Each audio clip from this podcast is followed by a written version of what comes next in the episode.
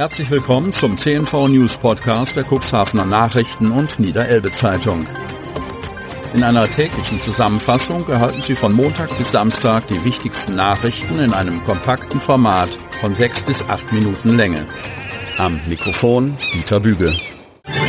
Zunächst folgt ein kurzer Werbebeitrag in eigener Sache. Unternehmen haben die Möglichkeit, ihre Produkte oder Dienstleistungen in unserem täglichen News-Podcast per Werbespot bereits ab 349 Euro mit einer Laufzeit von sechs Tagen zu präsentieren. Mehr Infos zu unserem Werbespot unter cnv-mediakompass.de slash podcast. Montag, 16. Januar 2023. SPD und Grüne für Klinikstandort. Das Thema medizinische Versorgung soll in der Kreisverwaltung größeren Stellenwert erhalten. Kreis Cuxhaven. In Klausur haben sich die SPD und die Grünen im Kreis Cuxhaven mit der Zukunft des Krankenhauses Landhadeln in Otterndorf beschäftigt. Das Thema Gesundheitsvorsorge soll im Kreis größeren Stellenwert erhalten. Auf ihre Agenda hatte sich die Gruppe SPD und Grünen im Kreistag schwergewichtige Themen genommen, darunter auch die Zukunft des Krankenhauses Landhadeln sowie die Gesundheitsversorgung in dieser Region. In einer Pressekonferenz in der Seelust in Cuxhaven-Dun bekannten sich Klaus Johansen, Gunnar Wegener und Gunnar Bültes, alle SPD sowie Eva Viehoff Grüne, zum Standort Otterndorf als medizinischer Versorger für das Landhadeln sowie Nordkedingen. Das Krankenhaus in Otterndorf ist erst 2021 aus privater Trägerschaft und Insolvenz an den Landkreis Cuxhaven sowie anteilig auch an die Samtgemeinde Landhadeln gegangen. Sie bilden die beiden Gesellschafter.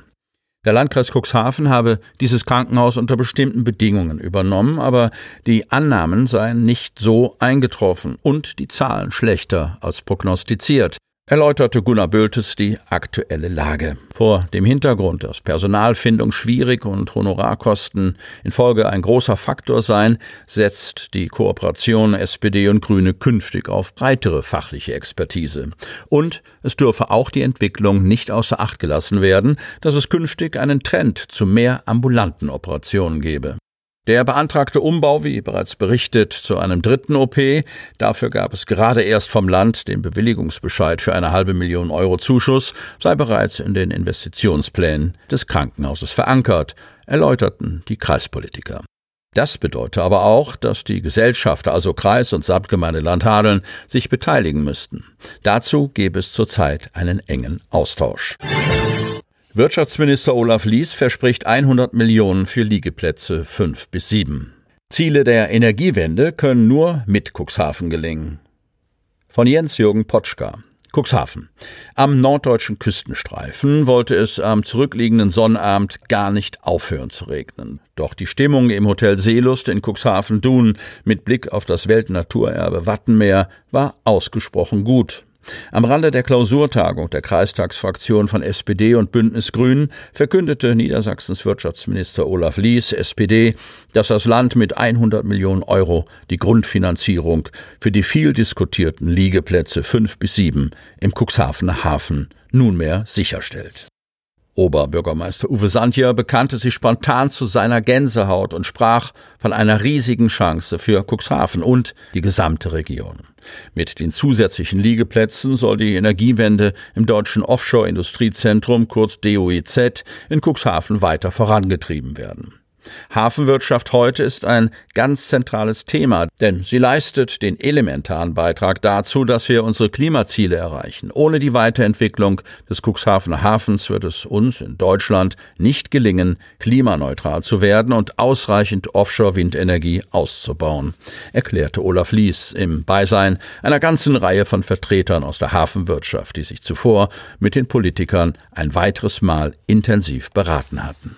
In Cuxhaven ist das deutsche Offshore-Industriezentrum angesiedelt. Hier werde nicht eine Fläche entwickelt, auf dem sich ein großes Unternehmen ansiedelt, sondern ein Standort für eine Branche, die genau in dem Bereich eine Zukunft hat, den die Bundesregierung für die Energiewende benötige, sagt Olaf Lies, der sich sichtlich freute, dass auch die Hafenwirtschaft ihren Teil an der Drittelfinanzierung des 300 Millionen Projektes übernimmt. Das Land Niedersachsen und die maritime Wirtschaft wollen deswegen in diesem Jahr eine Partnerschaft mit dem Bund eingehen, damit das ehrgeizige Projekt schnell umgesetzt werden kann. Ein großer Vorteil dabei ist, dass die Flächen bereits ausgewiesen und planfestgestellt sind. Der Autobahnanschluss ist nur ein paar Meter entfernt. Sobald die Finanzierung steht, könne mit dem Bau der Kai-Anlagen für die Liegeplätze 5 bis 7 begonnen werden. Cuxhavens Oberbürgermeister kann es gar nicht abwarten, mit dem Bau der Liegeplätze zu beginnen. Ich freue mich für die Stadt Cuxhaven und für die ganze Region. Salenburg tanzt unter der Weltkugel. 370 Gäste schwufen zu Klängen von Soundset Germany beim 11. Winterball in den Hapaghallen. Cuxhaven. Draußen fegten Regenschauer und ein mächtiger Sturm über den historischen Hafenbahnhof hinweg. Doch unter der großen Kuppel der Hapaghallen war davon am vergangenen Sonnabend nichts zu spüren. 370 Gäste genossen den 11. Salenburger Winterball bei wohligen Temperaturen und flotter Musik der Formation Soundset Germany. Nach zweijähriger Corona-Pause hatten die Salenburger und ihre Gäste sichtlichen Spaß daran, sich endlich einmal wieder schick in Schale zu werfen. Einige Damen hatten sich extra für dieses gesellschaftliche Ereignis ein Kleid geschneidert oder waren im Geschäft ihres Vertrauens fündig geworden. Auch die Herren machten in ihren Anzügen auf dem Parkett unter der Weltkugel eine gute Figur. Die Ballgäste hatten Spaß und ließen sich nur zu gern von der fünfköpfigen Band animieren, ihre Tanzkenntnisse aufzufrischen. Organisiert hatten diesen Ball das Salenburger Winterballkomitee. Dem gehören Axel Fink, Ines Burskefink, Claudia Bönnen, Jörg Itjen und Manfred Carstens von der Interessengemeinschaft Salenburg an. Auch Lars Janssen von den Sportfreunden Salenburg und Thomas Peike von der Freiwilligen Feuerwehr Salenburg waren bei den Vorbereitungen mit von der Partie.